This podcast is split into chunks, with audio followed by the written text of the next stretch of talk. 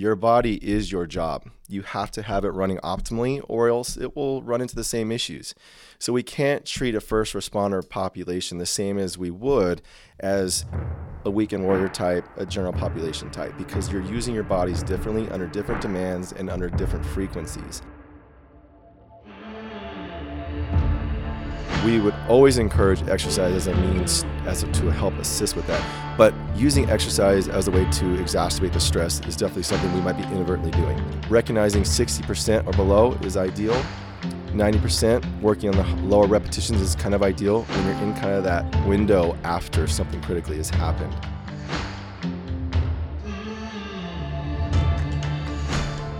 We always preach that you need to understand what your week looks like currently and where your biggest stressors might be. And I know a lot of the response might be, well, we don't know. It could happen tomorrow, it could happen then. But there are still days of the week that you work and there's days of the week that you might not work. So let's look at the week strategically and understand. So if I know that my musculoskeletal system needs 48 to 72 hours to repair from heavy resistance training, should I do that the day before I head into shift, or should I maybe put that on the front end of the week so that my system can repair itself a little bit differently? Maybe I'm actually a little bit more prime potentiated for the workload associated with that. The the hopefulness that is that you'd be a little bit more conscious about how your week and the trends of the week look.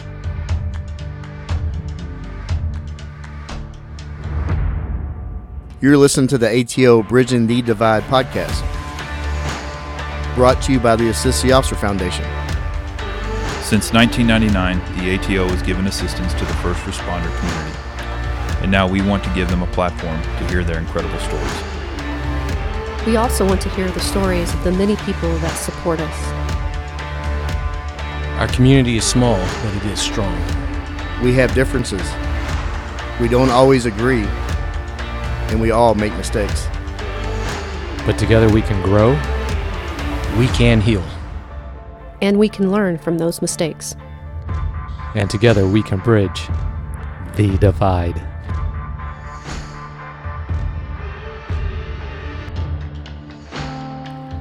Our entire team is here today hosting an episode for the ATO listeners out there nursing nagging chronic injuries, dealing with constant pain, lacking optimal performance, or even aiming for a complete wellness and longevity. Our guests are experts in orthopedic and sports injury management. Their team is First. We introduced First in episode 27 with mental health psychologist Dr. Heather Twiddell. Today, we have Dr. Chase Twiddell, a licensed physical therapist, earned his doctorate of physical therapy from the University of Southern California. He was a two sport NCAA athlete, playing both football and baseball. He is a board certified clinical specialist in orthopedics. Nate Barunda, a collegiate basketball player with undergraduate and graduate expertise in exercise science. He has unique experience as a performance specialist for pro athletes, Netflix, and Warner Brothers actors. Nate is a published co author in the British Journal of Sports Medicine. There is power and freedom in pain free movement. These dedicated guests strive for solutions to physical impairments and pursue progressive resiliency to the rigorous demands of a first responder. Please welcome Team First, a revolutionary organization designed for our culture. Thank you for coming, Dr. Twiddell and Nate. Welcome. Yeah, thanks, guys. Thanks for having us. Thank you for having us. You guys go ahead and tell us about First so our, our listeners really understand what you're representing. Yeah, so first, um, really got started um, with Dr. T, my wife Heather Twiddell's idea of really addressing the mental health challenges that face first responders. Um, as you know, she does come from a first responder family background. Both her father and brother were SWAT officers, and currently ours is a SWAT officer, her brother. Um, so she has a firsthand knowledge of kind of the challenges within that population, and that drove her career to really address specifically these issues. As marrying into the family and kind of recognizing her um, passion for dealing with these type of things, there was a clear need and a line that could be drawn between addressing the physical components with the mental health issues. Um, and the more we looked at that, we, we more realized how much each support the other. Mental health driving physical performance, and vice versa. Um, so with my career and also dealing with first responders as patients and clients in the past, dealing with different injuries from surgeries to just chronic issues, um, I can continue to see the same components pop up over time is just wearing down, fatigue, not taking enough time for themselves. I think that's what Dr. T really hammers home is first responders are great at taking care of everybody else. It's really hard for them to turn around and take care of themselves. And that's really kind of where this kind of got born from is really trying to reach out and help this population mentally, yes, but then also try to tackle these physical components before they become bigger issues and try to help that mental aspect along the way. Thank you. Uh, I know that your mentality is that you treat first responders as athletes, and we appreciate that, but explain that more. You know, with both Nate and my backgrounds, Nate specifically dealing more specifically higher level athletes over a long period of time. I myself have tr- treated mm-hmm. and trained NFL, MLB players. You see that there's a correlation between managing general population individuals who are weekend warriors, they go do their jobs, they sit in front of a computer all day, they go home. Handling that population versus a population that is highly dynamic, uses their body as a tool, as I like to say, the same way an athlete would. Your body is your job. You have to have it running optimally, or else it will run into the same issues.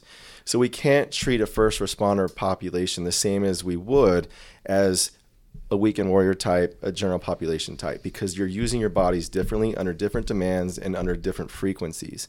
We're talking every day trainings on the streets doing your job. That's a very different set of challenges than playing pickup basketball. So I think when we sat down and looked at this, we realized we have to meet these type of demands very specifically and address it through the kind of that mentality of and that scope of a professional athlete, what do they deserve? What do they get? Let's apply that same approach towards a first responder population officers go from a sedentary state and have to snap into action daily, hourly, and by the minute. This constantly uh, causes us to have more injuries.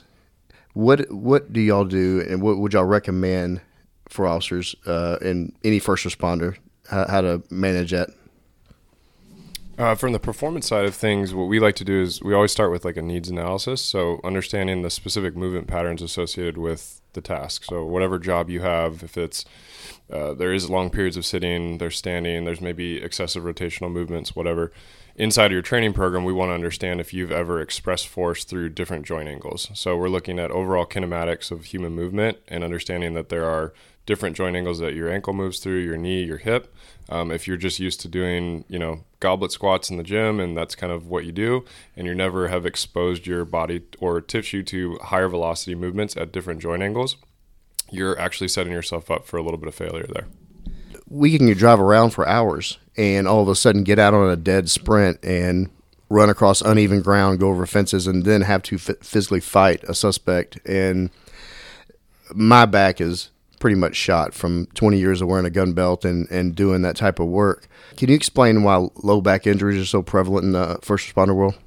Yeah, I think you hit the nail on the head. That's number one across the board. It's number one nationwide, really, in terms of general population, but specifically in first responders. The low back is the center point of the body. So if there's compensations, or if you want to term it immobility or weakness in the joints that connect to the torso, the back will take the brunt of that. It is the center point. And a lot of times, what gets missed in training the body and just trying to prepare it is a lot of core performance. And of course, if you ever had a low back issue and you look at kind of the staple approach towards mitigating that, training your core is always going to be the number one thing a physician would recommend, a physical therapist would recommend, a high level physical performance individual would recommend, but it really gets underutilized as a way to address that issue. It's kind of this yucky thing you got to do on the side of the gym. I'm gonna do a couple mm-hmm. of crunches and call it a day. Um, and there are a hundred ways to address core deficits rather than just doing a sit up. And there's actually ways that are quite detrimental to performing some form of core routine. Uh, technique is really everything, as we know that. And there's a lot of ways to do it wrong uh, ironically enough, it's just a sit up. But there's a lot of ways you can actually do it quite wrong, um, where it actually predispose you to hurt yourself more. To carry that further, so if we're not really training it properly, just on our own or as a group, but then you go do something like sit in a squad car for hours. You know, one of the biggest things I really try to hammer home when we do some of these trainings is the research is pretty clear.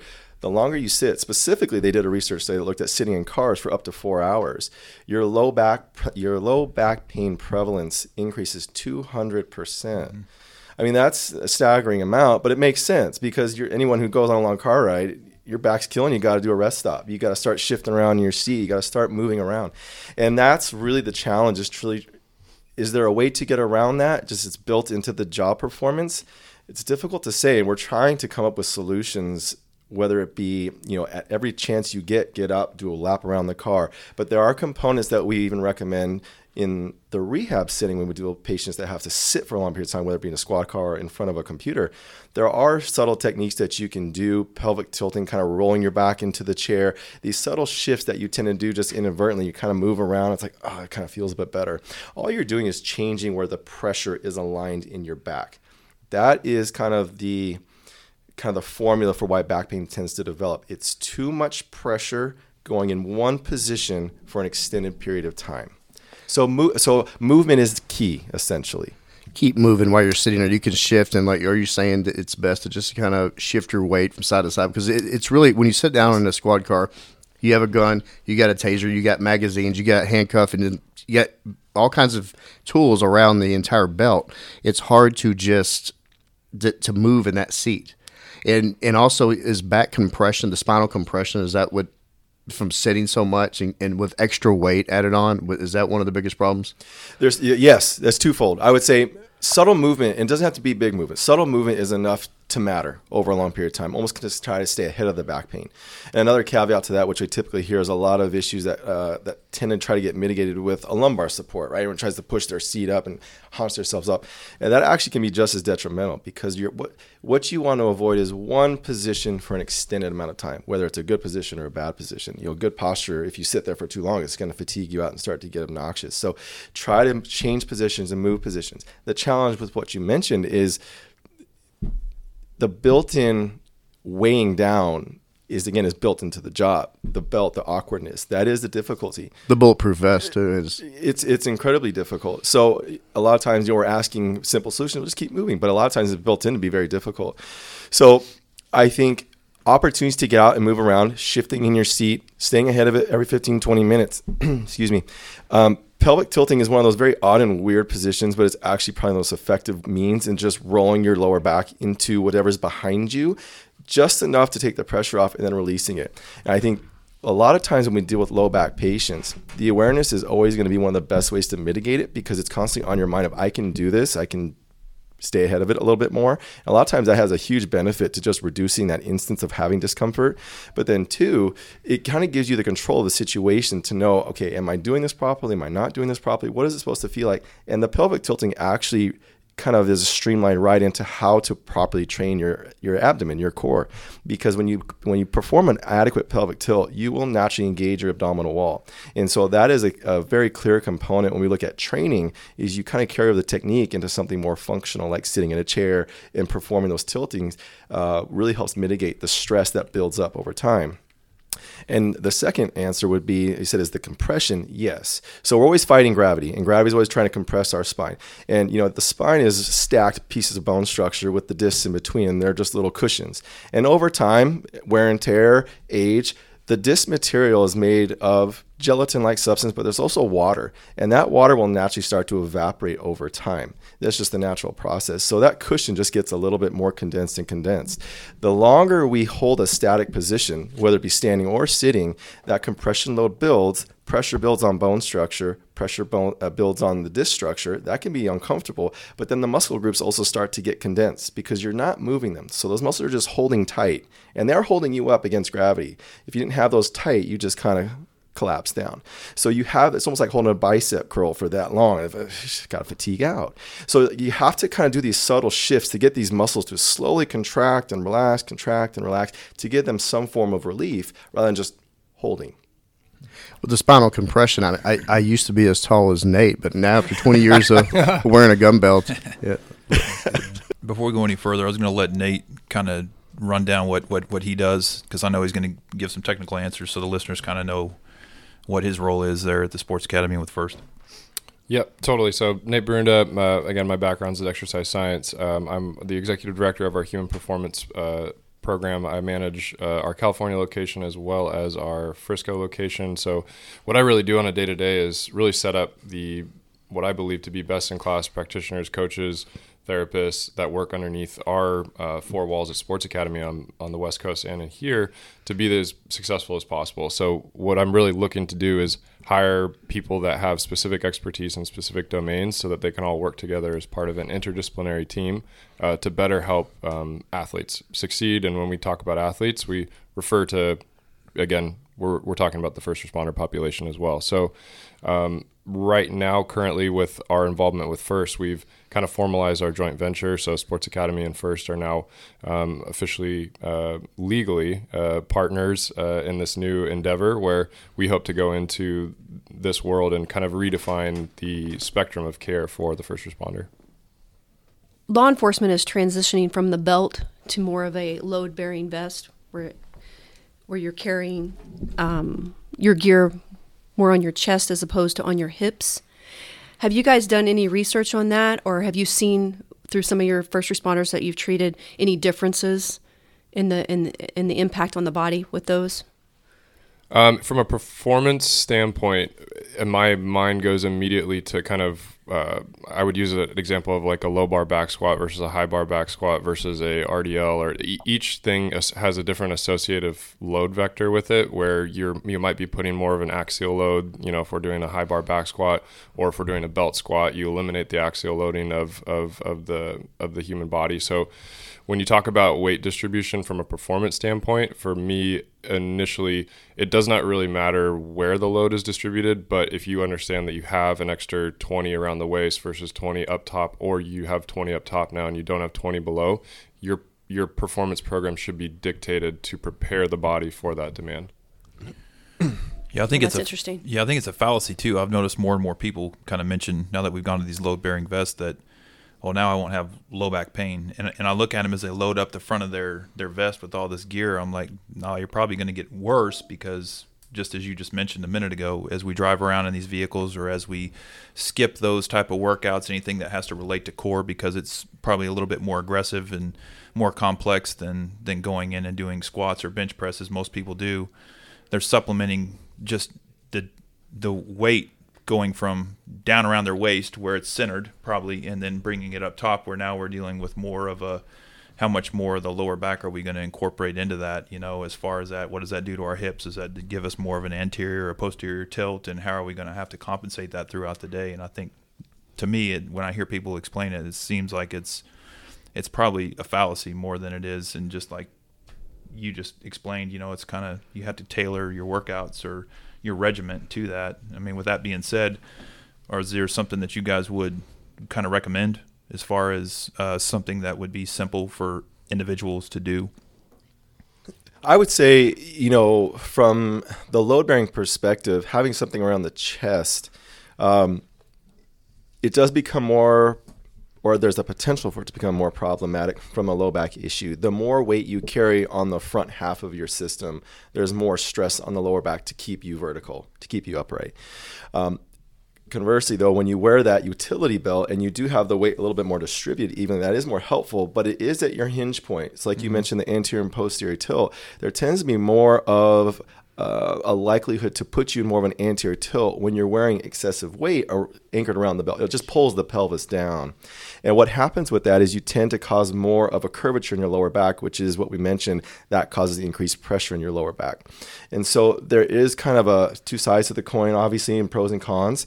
Um, I have spoken to some first responders about who had military histories who mentioned those that they do a lot of load bearing on the chest and they actually like that better because the sitting perspective as well. So obviously when you're sitting in the squat here and you have this around your waist, there is a lot of shifting that occurs. You have a gun on one side, you don't have one on the other. So there tends to be a natural kind of even if it's subtle enough, over that longer period of time, the subtleties matter. And so when you start to shift or just carry yourself a little bit differently, that's where it tends to also pop up as well as one factor that also has to be taken into account.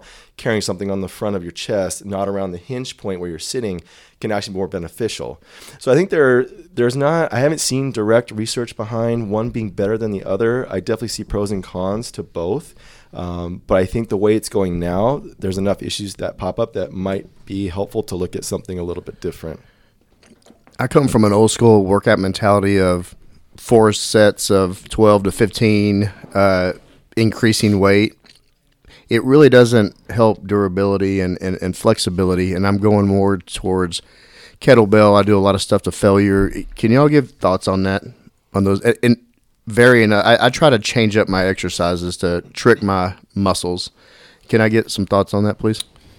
I'll talk about the programming side, and then I think Chase has some really good stuff about the, I guess I'd say, periodization of stress and kind of how that affects day to day for the first responder and all the good research that we're we're really working on right now. But um, as far as your training regimen, um, as long as there's a systematic way to a get to an objective end goal, what I try to not do is come in and say everything's bad right so we still use and there's there's methods across the the world of human performance that you know have started way back when that are still used in collegiate settings pro settings right? So when you talk about high volume uh, threshold training so think about like a german volume training method right? So that's a 10 by 10 at a specific percentage of 1 rm in order to elicit a baseline GPP response, which is a general preparatory phase response to the tissue, ligament, and uh, muscle fiber associated with uh, whatever movement you might be looking to strengthen. So it could be a horizontal row with a vertical pull, it could be a shoulder press with a bent over row, whatever that might be.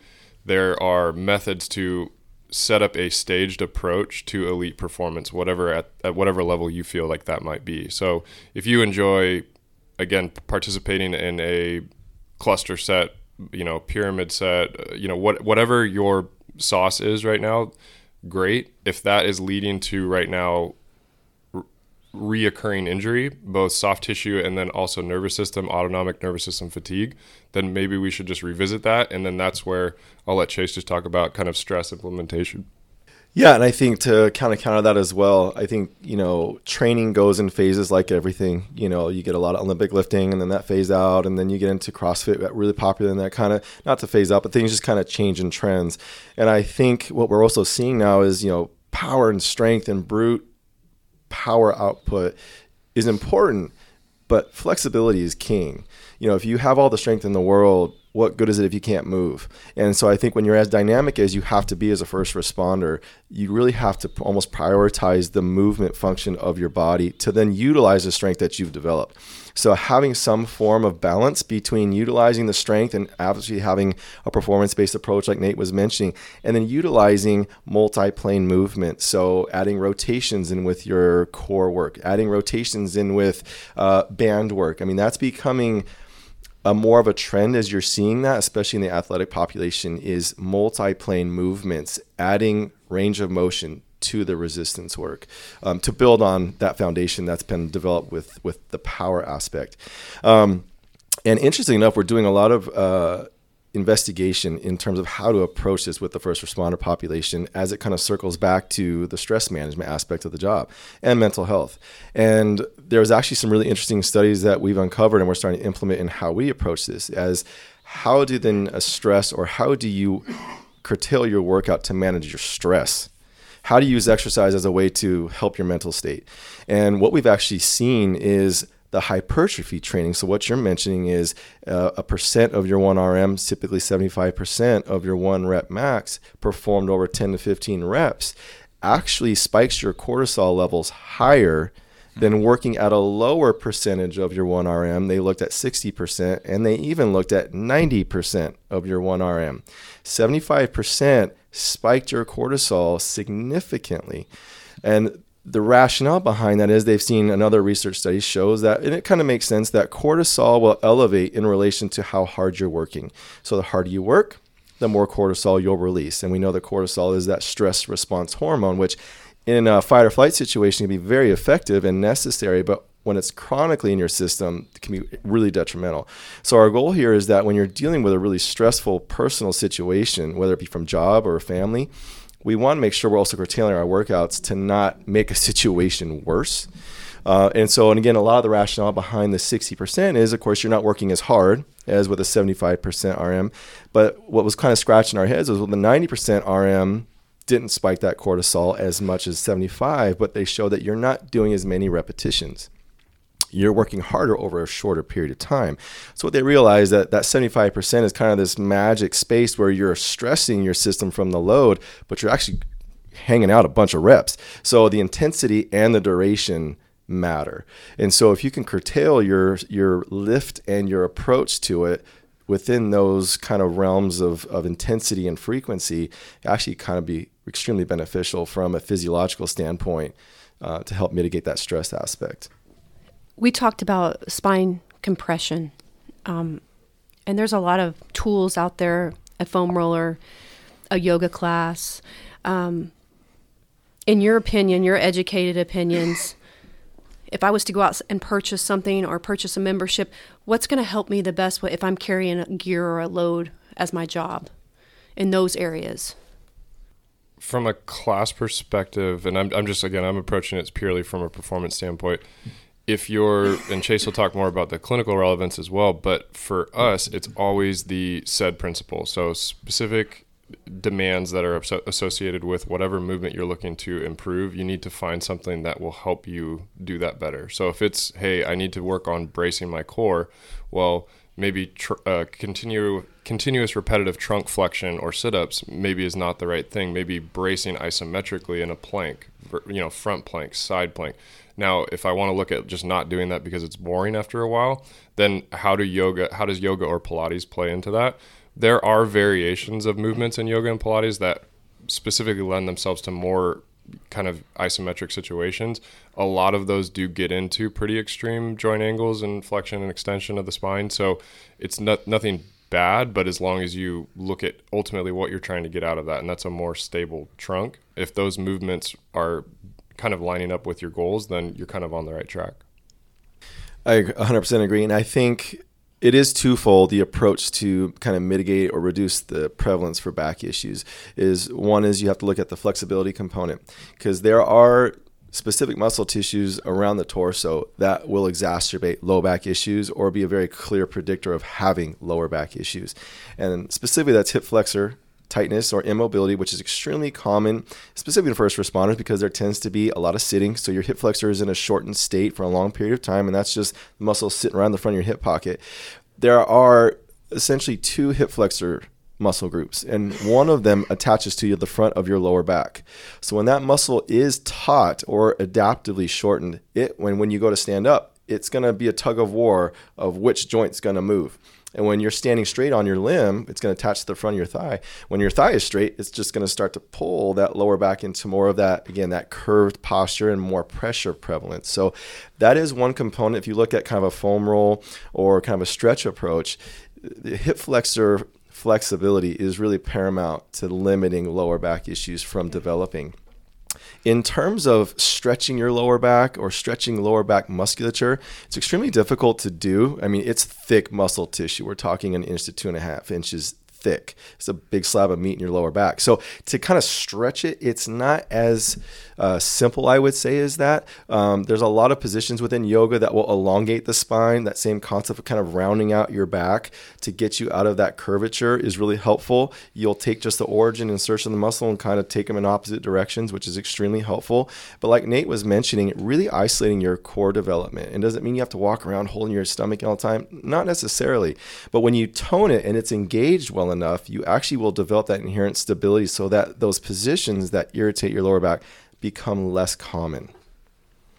So, in terms of a course or uh, a class, so if you're going to do a hip flexor stretching, um, you know you can do that at home pretty simply. You can definitely invest in a foam roll. There are a lot of different techniques that you can look into, and then circling back to engaging some form of core positioning um, which, of your choice to make sure again it doesn't get boring, that it's important enough to you to make sure you stay consistent with it, and usually those lower back issues will tend to start to start to resolve. Uh, can you guys, since you mentioned the hip flexor, lower back, can you guys kind of mention how um, anything within that hip girdle can cause also, like your TFL, your IT band, uh, all that can also cause not a phantom knee pain, it can cause knee pain just based on uh, inflexibility, immobility, especially down through the calf, the Achilles, and all that stuff too. That most people are are pretty common with. 100%. I would say you know, especially in the more dynamic population, you know, IT band issues um, are fairly common, especially amongst really active individuals that do a lot of running, stairs, things along those lines. Um, IT band, it, it actually has its own syndrome. IT band syndrome in and of itself is typically driven from hip weakness and specifically your glute max and your glute med. You have three glute muscles that sit from the back pocket around to the side of your thigh they specifically, when they are engaged uh, or conditioned, is a better term, they will extend the hips when you're when you're running. They'll drive the leg back, but they also will keep your hip underneath your ankle. If, if you kind of drew a line straight from the outside of your, your hip straight down your ankle, what tends to happen with glute weakness over time and as you get more dynamic, that hip starts to kind of kick out a little bit, almost like a little attitude hip. And what happens is, is over time, that becomes more and more prevalent. So when you become more dynamic, I go into a run, I go into a sprint, that mechanical issue of that hip kind of kicking out and your knee diving towards your midline that will tension the IT band. It takes the origin up here at the hip and the insertion and just below the knee and just tensions it. What tends to happen with that? The IT band connects below the knee, but it will pull the kneecap just to the side, ever so slightly. And your quad muscle helps keep it centered. So if this tension of the IT band is overriding the quad's performance to keep your kneecap relatively stable over time, that's when that kneecap starts to bark at you a little bit and becomes more of a problem than it really should be. I've actually had a torn patellar tendon. And it's a brutal injury. Oh, tell me about it. Yeah, that's a that's one of the, the yeah that and Achilles. That Achilles terrifies me the most. But yeah, I've, that I've had two surgeries on that patellar, and it it was a bitch. It, it wore me out. All right, you mentioned officers kind of doing the wrong things for core and not enough of the good things. What are some of the stereotypical poor things that officers do that they don't really help? And what do you recommend that officers should do to get the most bang for their buck?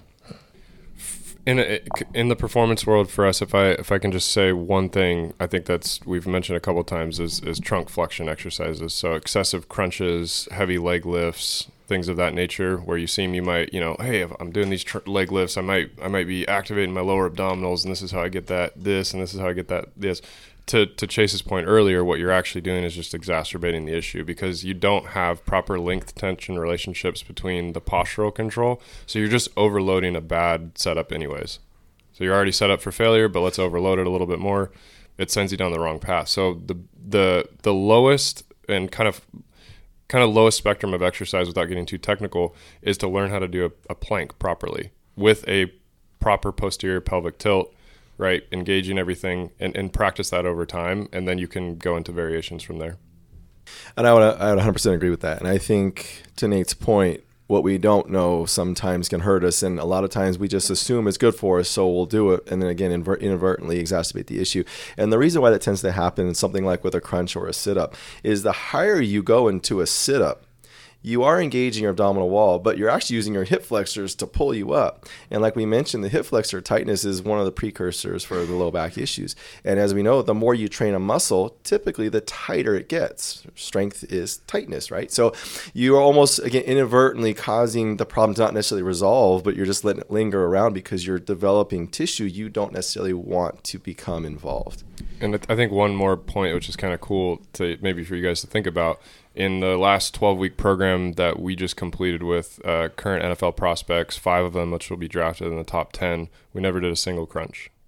We did all anti extension, anti rotation, anti lateral flexion, so everything working on the absolute stability in that range of motion prior prior to actually loading it.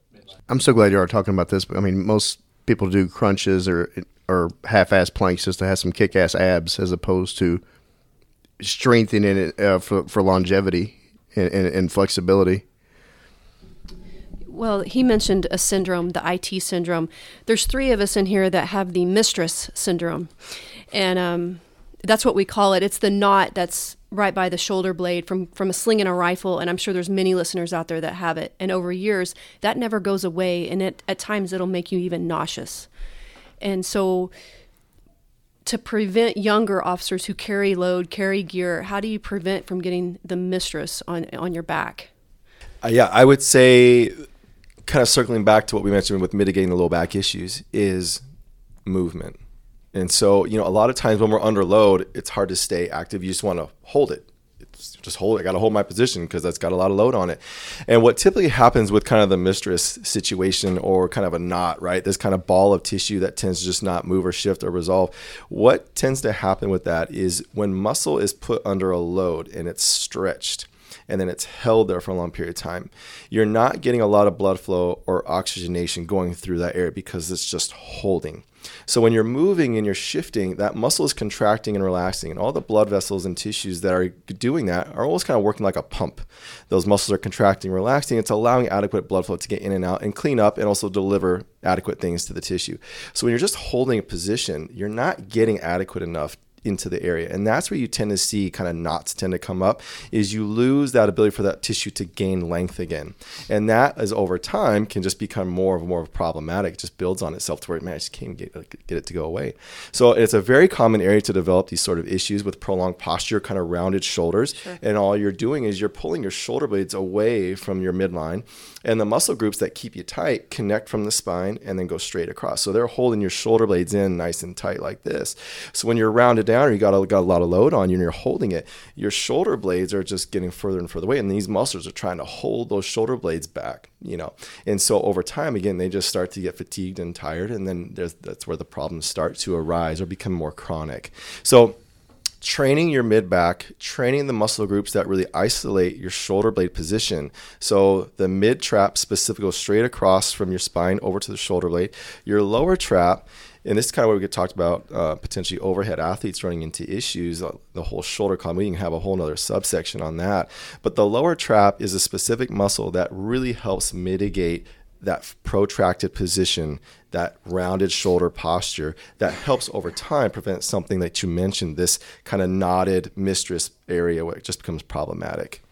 Then again, we go right back to now we've created that tension, and thus now as we want mobility in our shoulders or do a pressing exercise, now all of a sudden we're like, oh, my shoulder hurts, and you're going to the doctor for a shoulder pain, and it's not your shoulder, it's what's created back here somewhere else, right? I mean, that's kind of a simplistic way of looking at it.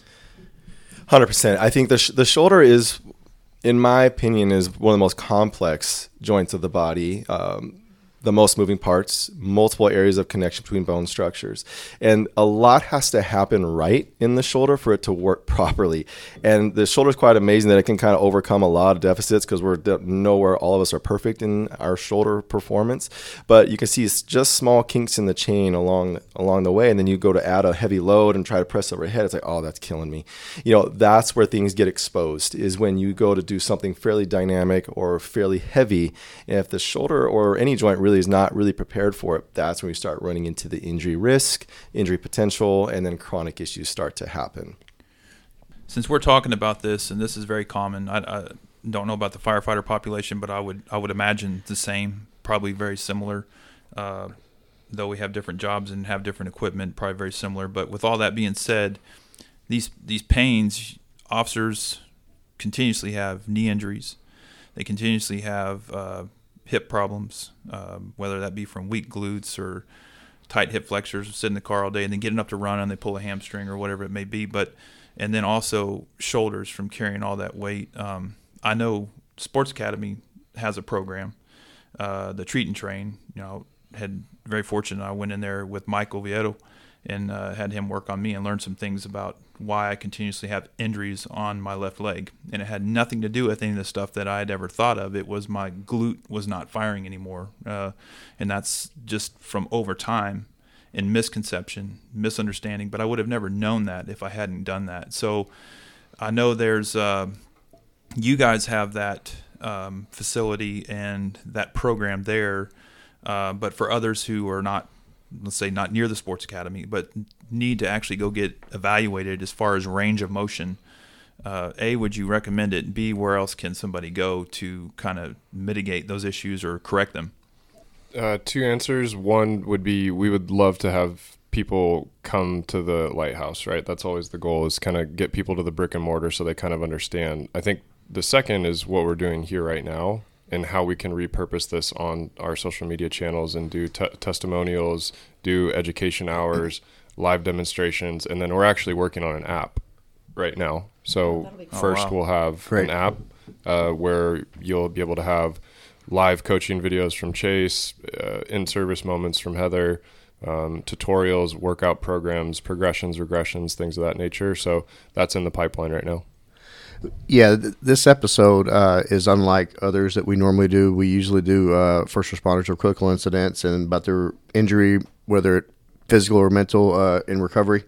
We've had Dr. T uh, on, and we've had on other, other uh, counselors. As far as workouts go, can you explain volume manipulation in the workouts? I've heard y'all mention that before. Chase, do you want to talk about the? There, there's a two part answer to this. One is the placement of the workouts based on their intensity and how it should follow along with your actual work week, and then the rest is just goes into actual like sets, reps, and manipulation of that. So I'll, I'll let Chase talk about that, and then I'll hop in on the back end. Yeah, absolutely. I hope I don't take too much time up on this subject because it's actually really fascinating. So Very passionate about it. it's like it popped up in my chair here. So Take all the time. Adjusted his pelvis. Did you I got closer that? to the mic. So, um, yeah. So uh, the first point would be how does the first responder approach exercise as a way to help physically, of course, but then also mentally, and obviously, you know. Training isn't just training, you know, and there is a right way to do it from a physical perspective, what you want to get out of it from power, flexibility, and then also what you can be doing to your body physiologically to help mental states referencing what we discussed earlier in terms of the research that working out at a 75% 1RM is a strict spike in cortisol compared to working out at a 60% RM or a 90% RM, strictly power. And so when we look at that, how you'd approach that or how you can interpret that as an officer, that you're dealing with an injury, you might have to adjust. But if you're dealing with something challenging from uh, a stress side, a mental side, really having a downtime, we would always encourage exercise as a means as a, to help assist with that. I'll get to that in a second. But using exercise as a way to exacerbate the stress is definitely something we might be inadvertently doing. So, as a, as a way to kind of make an example, um, a critical incident occurs. You go home, you, kind of do your typical management, and then you're going to go into the gym and do what you've always done. You know, I'm gonna I'm gonna clang it out, um, and like as you were mentioning, you know, I might grab some weights, and it happens to be around 75% of your one RM plus or minus a couple percents, and kind of hash it out, get in there for an hour, crank it out, sweat, heart rate's up, sweats up, and then I go home and I'm like, man, I didn't help at all. You know, sometimes it does, and sometimes it might not. And physiologically, the research shows that it's actually going to be quite detrimental. So, having an approach towards a specific situation when we are a little stressed out, when we have had some issues, recognizing 60% or below is ideal. 90% working on the lower repetitions is kind of ideal when you're in kind of that window after something critically has happened. On the flip side, we've looked at resistance training, cardiovascular training, uh, a HIT type approach, which of course is really popular. Cardiovascular exercise is one of the most aggressive in terms of release of cortisol. And it follows the same approach as the harder you work and the longer you train, the higher your cortisol tends to go. So there, a couple of research articles have actually shown that we're even working out like a steady jog at like a 60% of your heart rate. So you're not kind of like a eight and a half minute mile, nine nine minute mile approach on a treadmill. If you did that for 60 minutes, it's going to spike your cortisol the same as if you did the same approach of an hour jog, but you went a little bit harder. So intensity matters, but also the duration matters as it relates to aerobic exercise. So how that also then relates to resistance training is the same approach. The harder you work, the higher your cortisol tends to go. Um, hit training also because you're then combining the two you're doing some high level aerobic as well as some resistance training. But what the research has shown is that if you're at a baseline level of cortisol which is our stress response hormone and you go into a workout and you do very vigorous exercise and the study described vigorous as about 80% effort in terms of a cardio and then you get that specifically cardiovascular over a 45 minute workout. You look at they then assess cortisol levels 45 minutes after the workout and then they put that person through a stress test. So a psychosocial stress test to see what your cortisol would do. Your stress level actually cortisol release went down. So and they continue to research this and they found that through exercise, if dosed properly, can actually blunt the effects of a psychosocial stressor happening to your system and really sending you off into an excessive amount of cortisol and really damaging state. Mm-hmm. So we're looking at exercise as a way to help bring you out of a lot of cortisol from psychosocial experiences, but then also using exercise as a way to help dose and almost kind of build resiliency within the system to tolerate something that's outside of your control to really help assist the system of kind of getting back to a baseline quicker so we're not dealing with those stressful states physiologically for a longer period of time than we really need to. Um, and then on the exercise prescription standpoint, uh, we always uh, preach that you need to understand what your week looks like currently and where your biggest stressors might be. And I know a lot of the response might be, "Well, we don't know. It could happen tomorrow. It could happen then." You kind of you kind of understand that that's a global. That's a that's okay. That's a baseline. We get that.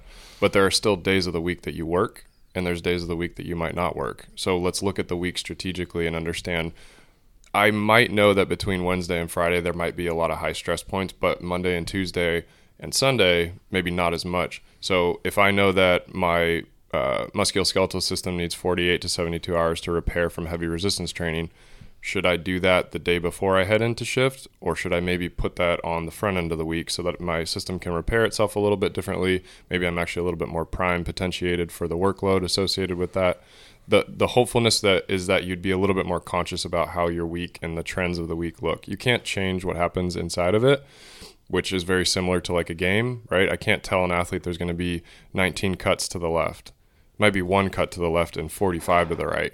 But if the if the if the muscle and and the tendons and the ligaments are not prepared for demand of the sport regardless, it doesn't matter first responder decision making and mental acuity is paramount. What does FIRST do to refine that?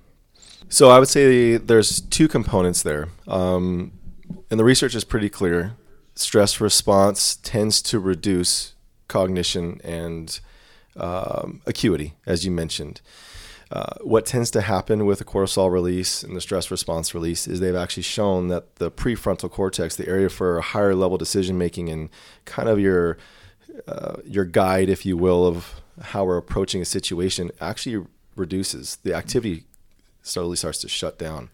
The other component that's also involved with excessive cortisol release is you actually have the hippocampus, which is responsible for memory and memory recall, actually starts to shut down and can shrink over long periods of time. So what we've actually sh- we've actually seen the research is the exercise dosing dosing properly can actually reverse these um, over long periods of time. More cardiovascular demand specifically, I believe resistance training has a uh, pretty significant effect, but they've researched more specifically cardiovascular exercise as a way to reverse any sort of hippocampal shrinkage that tends to happen as the aging process, but then also with excessive cortisol in the system. And then, two, interesting when they look at research as a way of exercise priming the mind, is you actually get a heightened level of growth factors that help learning and they actually stimulate the system to kind of awaken up a little bit.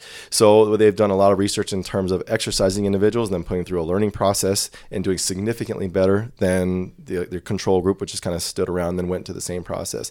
Um, they've looked at high schoolers, putting them through exercise routines, really high level cardio, and then having them go through their school day. Scores skyrocket, attention skyrockets, difficulty with um, uh, behavior goes, you know, improves. So there's definitely a, a, correlation between what happens to the body on a physiological state to help support the mental processes, mental acuity, memory recall, memory retention, and that's kind of what we base it off of from the exercise perspective, supporting mental on those specific parameters. And then Nate can help also explain too. We have a cognition component from a training perspective that we can kind of piggyback off of that. Yeah. So so I couldn't have said it better myself, and that's why for us, the, so you know what's wrong, you know the the associated factors, the research, but what what do you actually do for it? And that's where on the sports academy side, we're so excited to kind of marry in our technology where we work heavily in kind of that brain side. So we specifically have technology that works on training the brain, right? Training the vestibular system, working with people that are even coming back from concussions, uh, memory recall, executive processing, hand-eye coordination, reaction speed, things like that. So we've actively had that uh, software inside of Sports Academy uh, for a long time now, and we've been perfecting it over the years, and actually have it in different lines uh, of all different populations of athletes where we're building these normative data sets where you know if you actually go in and go against someone of your peers and do a baseline screen that might take eight minutes you can kind of see where your processing speed lines up to the next individual, right? Male and female categories separate and all that good stuff. But what's really exciting is that you know now you have a very accurate understanding of how your how your brain works but then there's a plan to train it and improve it over time. Because as chase said we're constantly doing things in our life and just general we're, everyone's getting old right? We're all we're all your function is slowly steadily declining as much as we don't want to talk about it. So but what we can do is provide a solution to help mitigate that that's very easily dispersed across multiple different platforms and it will be included inside the app. So you can do things uh, at home on the job whip it out. So Yep. We we keep talking about cortisol. You mentioned the hippocampus. I think we probably touched on a little bit with Dr. T and uh, Dr. Glenn probably a little bit when they talked about cortisol. But I mean, can can you explain uh, why that's important and uh, what that does? Because that would tie into like Nate talking about cognition and regulating this cortisol and helping the hippocampus, and then how this all ties in and why it's important because we keep mentioning it. Yeah, hundred percent. I th- I think, and and I don't want to come off um, as though cortisol is a bad thing, right? Because and the cortisol is necessary and it is the stress hormone. And in an acute situation, you know, acute stressor, fight or flight, it is vital. It keeps us alive. You know, it makes decision making quick. It makes decision making proper. Um, and it logs that memory so that we're ready the next time something like that happens that's what it initially does on the hippocampus side is it stores that memory you recognize it again so the next time something like that happens i'm going to respond even faster. And that's the importance of it. When cortisol though gets in the system chronically and chronically is different for different individuals but we're talking about elevated levels because we're constantly in that stress state it actually turns quite toxic. And that and it can be toxic in multiple levels physically uh, in terms of excessive weight gain there's increase in diabetic tendencies because you become insulin resistant. There's a lot of factors physiologically that tend to cascade down from excuse me excessive cortisol in the system.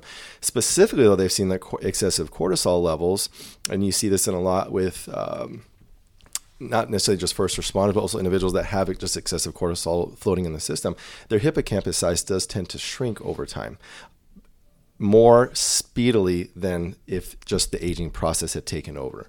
And how that then plays out is again memory recall, memory recognition, that is diminished. And so that makes you less likely to recognize a situation appropriately, makes you less likely to experience something the same because again, you're not able to rely on that previous experience quickly as you would have had it been prepped. And so that's why it's really important to recognize the cortisol levels in the system excessive stress is built into the job, then how do we mitigate those levels as best we can from kind of a conservative approach, really, instead of using medication, using exercise as a way to help assist that, mitigate that, and then help train the systems that we know get impacted by that.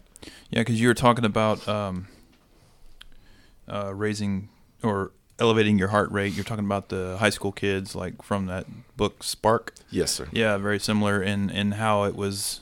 Hey, we're utilizing exercise and up to date current science that none of us had going to high school probably not you guys either and you know you're told to do sit-ups and all these other things that obviously we're saying are probably not great for you but the um, but the piece of that is, is that we're utilizing the exercise and that would mitigate possibly the use of medication whereas we're doctors are very quick to if you're having anxiety, depression, well, we're just going to put you on this regimen of medication. We're just going to not dope you up, but we're just going to put you on this medicine. You're going to stay on this medicine, but it's it's good. And I guess my point being is that understanding these things it brings you hope and uh, brings you uh, a healthier lifestyle. Just not only f- mentally or physically, but your overall well-being. You know, you're talking about the hippocampus. We all have that brain fog, right? And it's very common in police officers and probably firefighters as they've had this stressful career, and we think there's something else going on.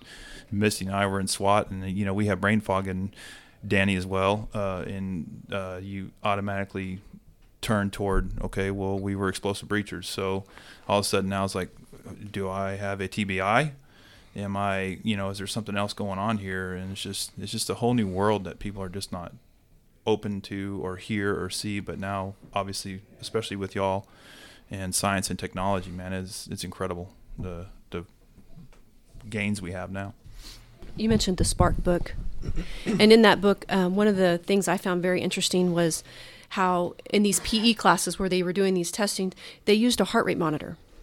And in our generation, if you didn't run a mile in say seven minutes or whatever, you were being lazy. And they they they they showed in that book that some people's heart rates were sky high and they were working as hard as they possibly could and we're still getting really good results. And I was going to ask you guys, do you take each person individually as they come in? And, and, and, and how do you work with that? Say it's a retiree or a rookie or Y- yes is the answer to that. I would say one of the big things that we stack on is like what you what you measure you can manage. So inside of the diagnostics process that we've set up, all those different aspects of human performance we want to kind of uncover when they're in there on the first day. So if we're looking at cardiopulmonary health, we're we're specifically going VO2 right we're assessing an ecg we're looking at how how that system functions and then specifically once we have that kind of data we can then set up a program specifically where an individual if needed to can wear a chest strap heart rate right and be able to track and monitor different zones when it comes to either their entire workout or we would only wear it during their energy systems development section which you know for one given day it could be steady state aerobic training the other day it could be more of a metabolic day where it's more interval based, right? But understanding what zones and where to go into with objective data, it's easier than just kind of being like, yeah, I feel like I'm working pretty hard or I'm out of breath. I think most of us just kind of are always guessing. And so someone listening to this, how do I how do I make that first step? How do I make an appointment or how does it work? I guess we could both technically answer this. Um, First has a definite uh, website. Right now, we're revamping it due to the new partnership, so it's going to be ready to go. But I'm pretty sure we can call and schedule through through First actively right now. Um, we're working on our social media platforms as well, so you'll be able to contact us through that. Um, obviously, the facility is located in Frisco, Texas, so um, we're trying to be as accessible as possible. Uh, we do do mobile uh, trainings as well, so we go to departments. Uh, we have no limit to where we will go. So, you know, if there ever is a need, uh, even Chase, myself, we have kind of inside of the program what set up is like a lunch and learn.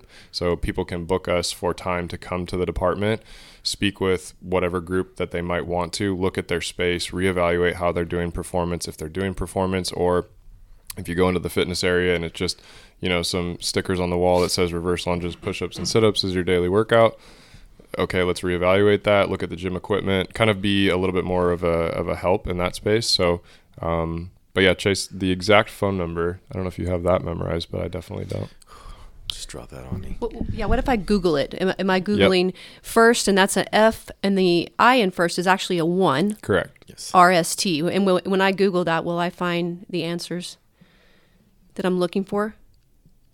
right now i would say you would but sooner than later it's going to be a lot easier but that, that would be the right way to start Whenever whenever this is released, we're going to actually post all of your uh, social media and all your uh, contact info so the listeners, and it's going to be in the episode description. So we'll we'll have we'll have y'all's Dr. T's the entire organization's info on there. I've already got it laid out, and then by then, by by the time this is released, you will uh, have your uh, social media platforms uh, going on. And we have our Instagram live right now. It just is not fully activated so that you can follow us at first underscore PER. So that stands for perform, endure, recover. Okay, perfect. Very cool. Uh, immediate response is one of the most primary police functions. Identify th- threats and then acting. How can physical fitness play a factor in that? Specifically, um, physical fitness um, as it pertains to uh, performance adaptations and injury prevention for I'll go back to kind of what we talked about earlier. It's it's the it's the demands associated with movement, and if those are not trained during the times that you're actually uh, doing your physical fitness or your strength and conditioning, your body's not going to be prepared to get into uh, specific joint angles and then produce force off of those different joint angles. So for us, it's as specific as understanding um, if you walk down to the parking lot right now and sprint, there's different uh, lever links and joint angles that happen in your lower extremity as far as uh, you know hip flexion then leg extension. And when your foot strikes the ground at about 60 degrees of knee flexion there's specific things that happen at your hamstring at that end range of motion. Now if you've never exposed your hamstring to that end range of motion and asked it to violently produce force then you're setting yourself up for failure in the long term. So there is actually a proper way to do progressive hamstring training. I'm just going with the hamstring right now, where you would challenge it through isometric and eccentric training, but you do it at different joint length, different joint lengths, and then as you go through your training program, every exercise is not just a, a Russian deadlift, right? That's kind of what we know. Let's do the RDLs. But there are different exercises that you can do and different uh, times and intensities that you can do to introduce a new demand that should prepare and strengthen the muscle in all those different joint angles. So when you're asked to respond quickly, you're not just going to, you know, the common thing is like, well, I'm going to get out and get my 10 minutes of foam rolling. I'm going to do breathing. I'm going to stretch. It's not possible, right? Which is exactly why from an athletic perspective, you guys are very much like athletes, right? In a basketball game, when someone's running up and down the court and someone steals a ball, I may have been prepared to get ready to take a three point shot, but now I need to sprint. I need to move as fast as possible. If if my body's not prepared for that demand physically, and from a cardiovascular standpoint, I, again, the re- the risk for injury goes goes up. So it's not like every time you take off you're going to pop an Achilles, but the likelihood over time. So and I think, yeah, to piggyback off of what Nate was mentioning, I think the big take home point, which I always kind of like to default to this, is it's very important to view this as an ability to not let your job train your body. You need to train your body for your job. And I think you have to break down your tasks of what you see yourself doing in your daily routine realistically do I have to inadvertently sometimes go from sitting to a full sprint? Well, maybe we should do a little bit of sprint training, like Nate was kind of mentioning. Do I do a lot of rotational? Am I going to be knocking down a door? Maybe I should add in some more rotational core performances. Am I a heavy lifter? Am I going to have to carrying a lot of bags? Do I have to perform something with the shoulder? Let's start to train that rather than Nate, kind of Nate was mentioning, going in and just picking the the workout of the day when it's really not going to translate over to that specific officer or that specific job demand.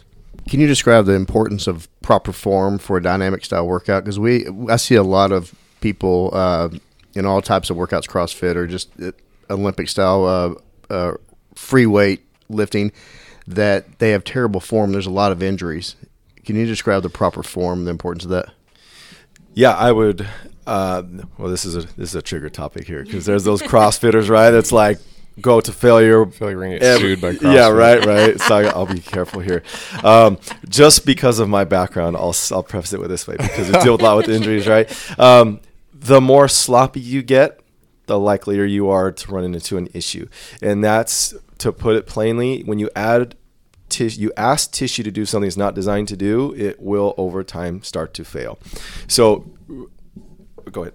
Yeah, no, go ahead. I, am just getting ready. Um, form, form really is. I mean, everyone kind of said form is everything. You really need to be specific, and you need to isolate to specific movements, muscles that will perform those movements, and make sure the load is appropriate. So typically, we see kind of in a rehab setting, for instance, you know, someone's like, "I want to get back to doing X, Y, and Z," and they start to load it back up, and their form is just gone gone all haywire yeah, now we know why we got here, right? It's because you're just not doing it properly. More isn't always better. And sometimes it's actually the opposite that you need to train the movement specifically, get the motor control for it, and then start to add the load onto that movement pattern.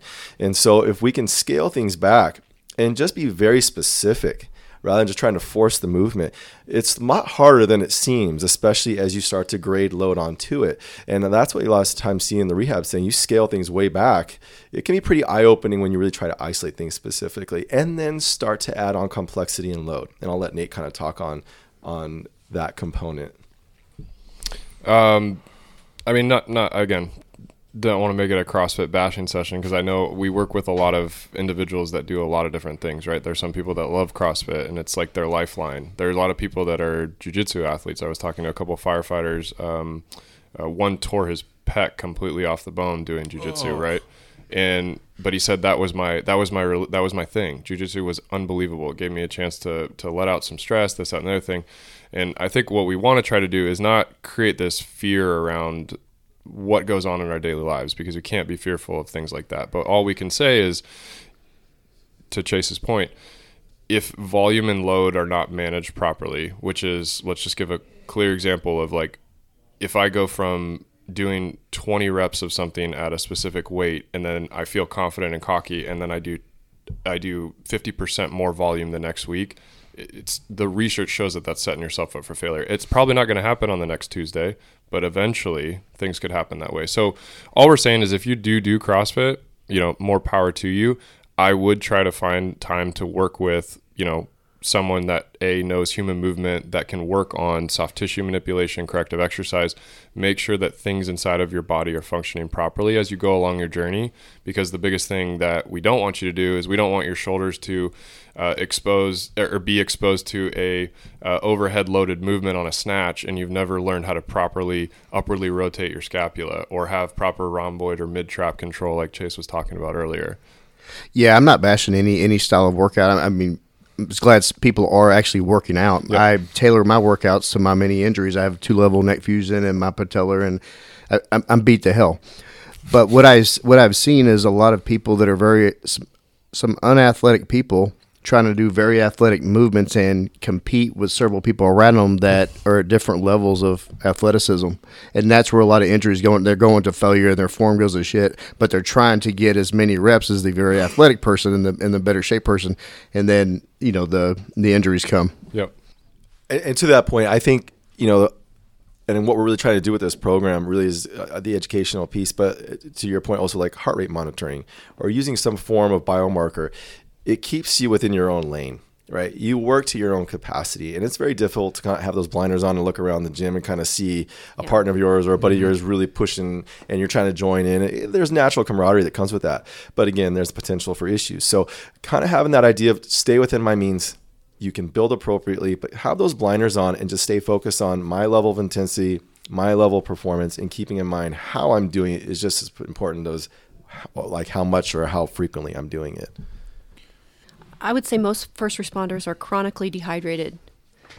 Um, what what is your thoughts on hydration? And because we, um, yeah, we're constantly drinking monsters like right here in coffee. i know we're all doing And the how does it really affect performance and and how you feel? Um, from the performance side, well, just from our, our newest partnership, which I wish these guys were here with us, but Thorne. So we just uh, announced our kind of, uh, we didn't formally announce it. We'll have a press release coming in April, but we partnered with Thorne. So Thorne is by far the industry uh, leader when it comes to kind of nutritional in the nutritional space. Specifically, they're coming from a medical side of things. That's how they started. Was kind of more in the clinical setting, and now they're kind of one of the industry leading, if not I would say top three supplements that are used across all lanes of athletics, from pro all the way down. So, what we're excited about, th- why that's so imp- important, is because we know that nutrition is is paramount when it comes to any kind of performance adaptation. So, what Thorne is going to bring to first is we're now going to have access to tons of professionals from RDs to doctors, so on and so forth, both virtual and in person solutions, screenings, gut testing, biomarkers, uh, all this different stuff that maybe, you know, hey, I just need to drink a, a couple of bottles of more water. Maybe that's not the end, you know, have you ever gotten your blood tested? Have we ever seen what kind of uh, maybe endocrine dysfunctions that you have? Uh, that, that all stuff is now going to be possible through the partnership with Thorne.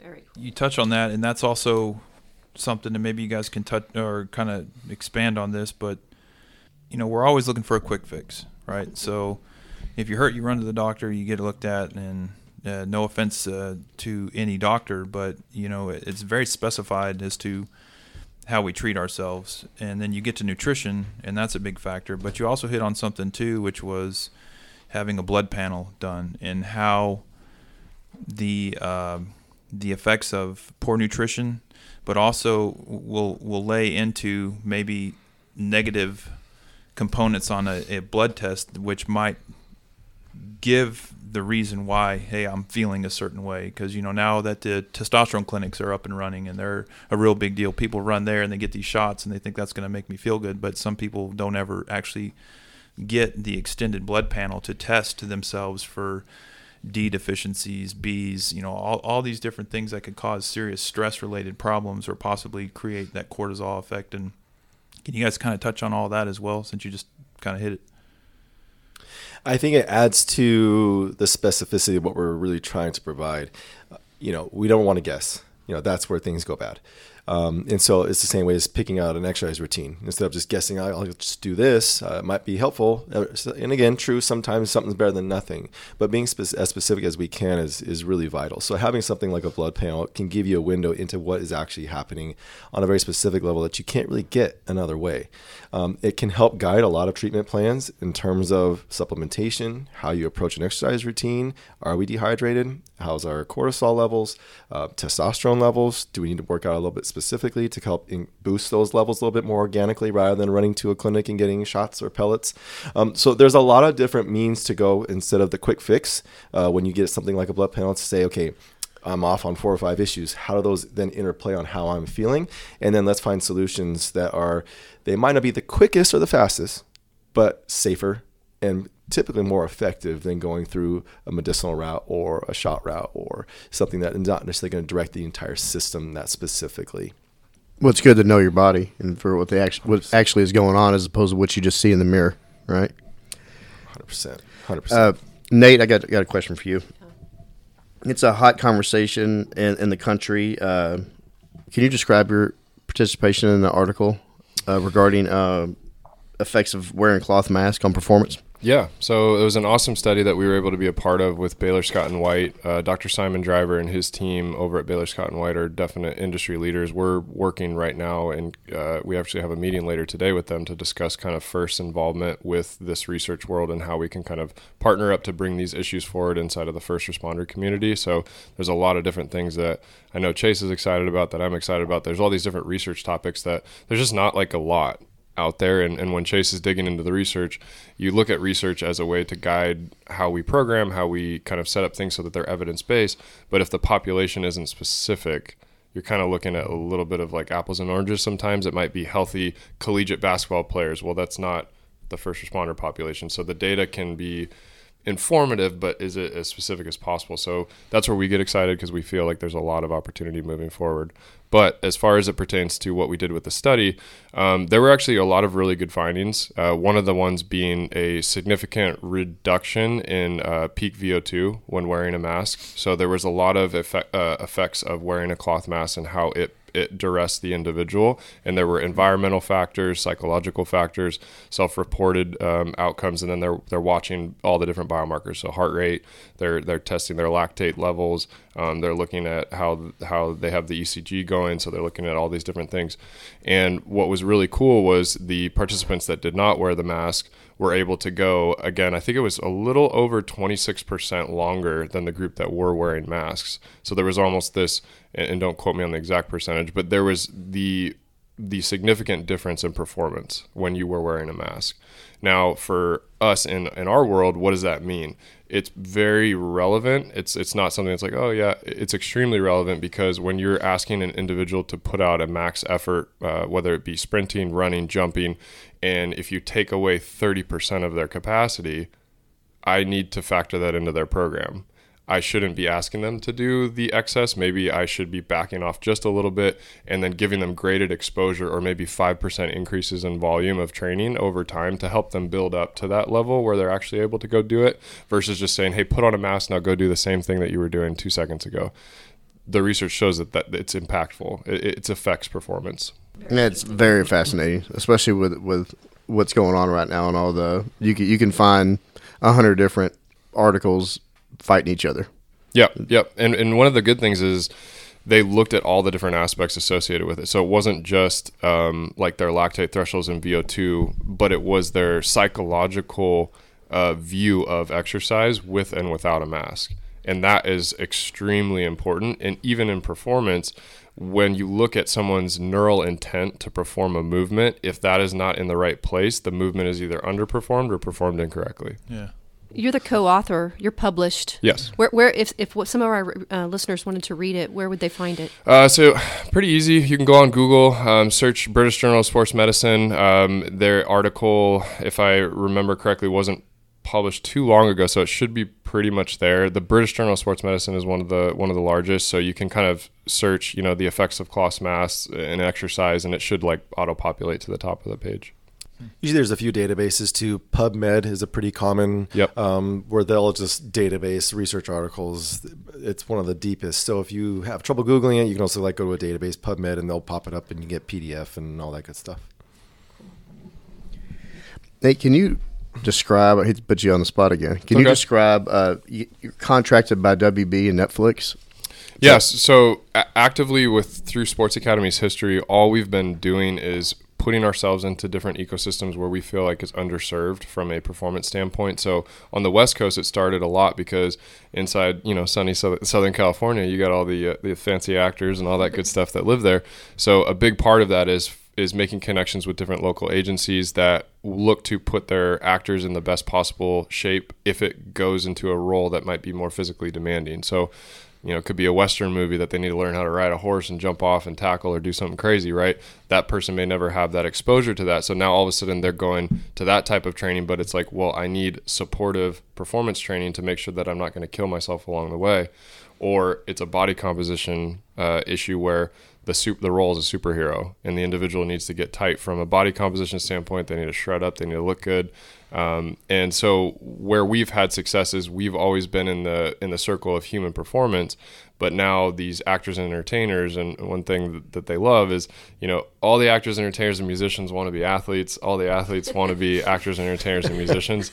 So there, there's kind of this camaraderie and this cool dynamic that happens inside the inside the four walls at the academy. And, and Chase can speak to this. I mean, we've had we've had first responders working out next to first round draft picks, next to you know a, a nine year old jujitsu athlete that just won a gold medal down in Dallas over the weekend. Like, there's just this interesting kind of eclectic population that comes into the four walls, and where I think Heather and Chase would both agree. I think Heather said it the other day is we're trying to make this cool, right? At the end of the day, this is important to understand that this isn't just like we're robots, we're marching, we're doing this, we're doing no, like you guys should be exposed to these resources because this is what the best in the world are doing to improve their draft stock or get that extra $20 million contract or have a chance to be a world champion. So aligning those resources have, have always been a passion of ours. Um, so that's how we kind of stumbled into working with agencies like CAA, um, all these different things that represent both music and creative artists. And then they would contract us specifically to go out with the actors on set and manage their dietary needs, you know, go shopping for them, live with them, things like that. So I actually had the opportunity to go travel with a bunch of uh, a bunch of our clients, and we still do. A lot of our coaches still do. Um, specifically, one of the one greats that w- we have a good relationship with is Jamie Foxx. So I was able to travel with him on multiple movie sets, both in Atlanta, New Orleans, and it was very eye opening to understand. And this kind of aligns with the point that we are talking about earlier. It, performance is not a linear journey and there's so many different things that pop up day to day where you write this amazing program out and it's all scheduled excel you got graphs pie charts and hey this is our plan and i distinctly remember one time even jamie like uh, waking up on a tuesday and we had just talked about his weekly schedule and uh, he goes nah no we're not doing that today and I, w- I was like, oh, okay, um, damn, okay, here we go. So, whoosh. so, but that's a perfect example of like what life is.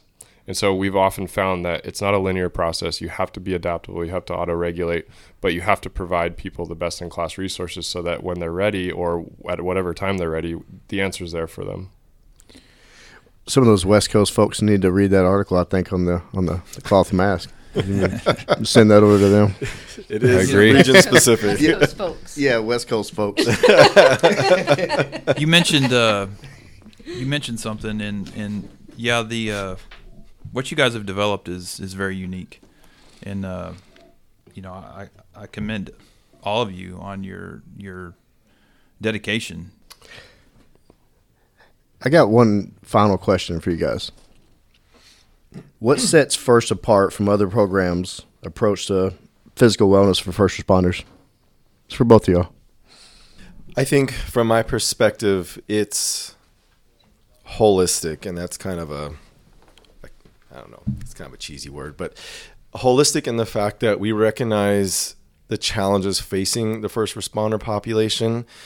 It's not just a gym where we put up a bunch of workouts for you guys to do and make it hard. You know, we look at the individual from the individual as how's your life? How are you doing in your job?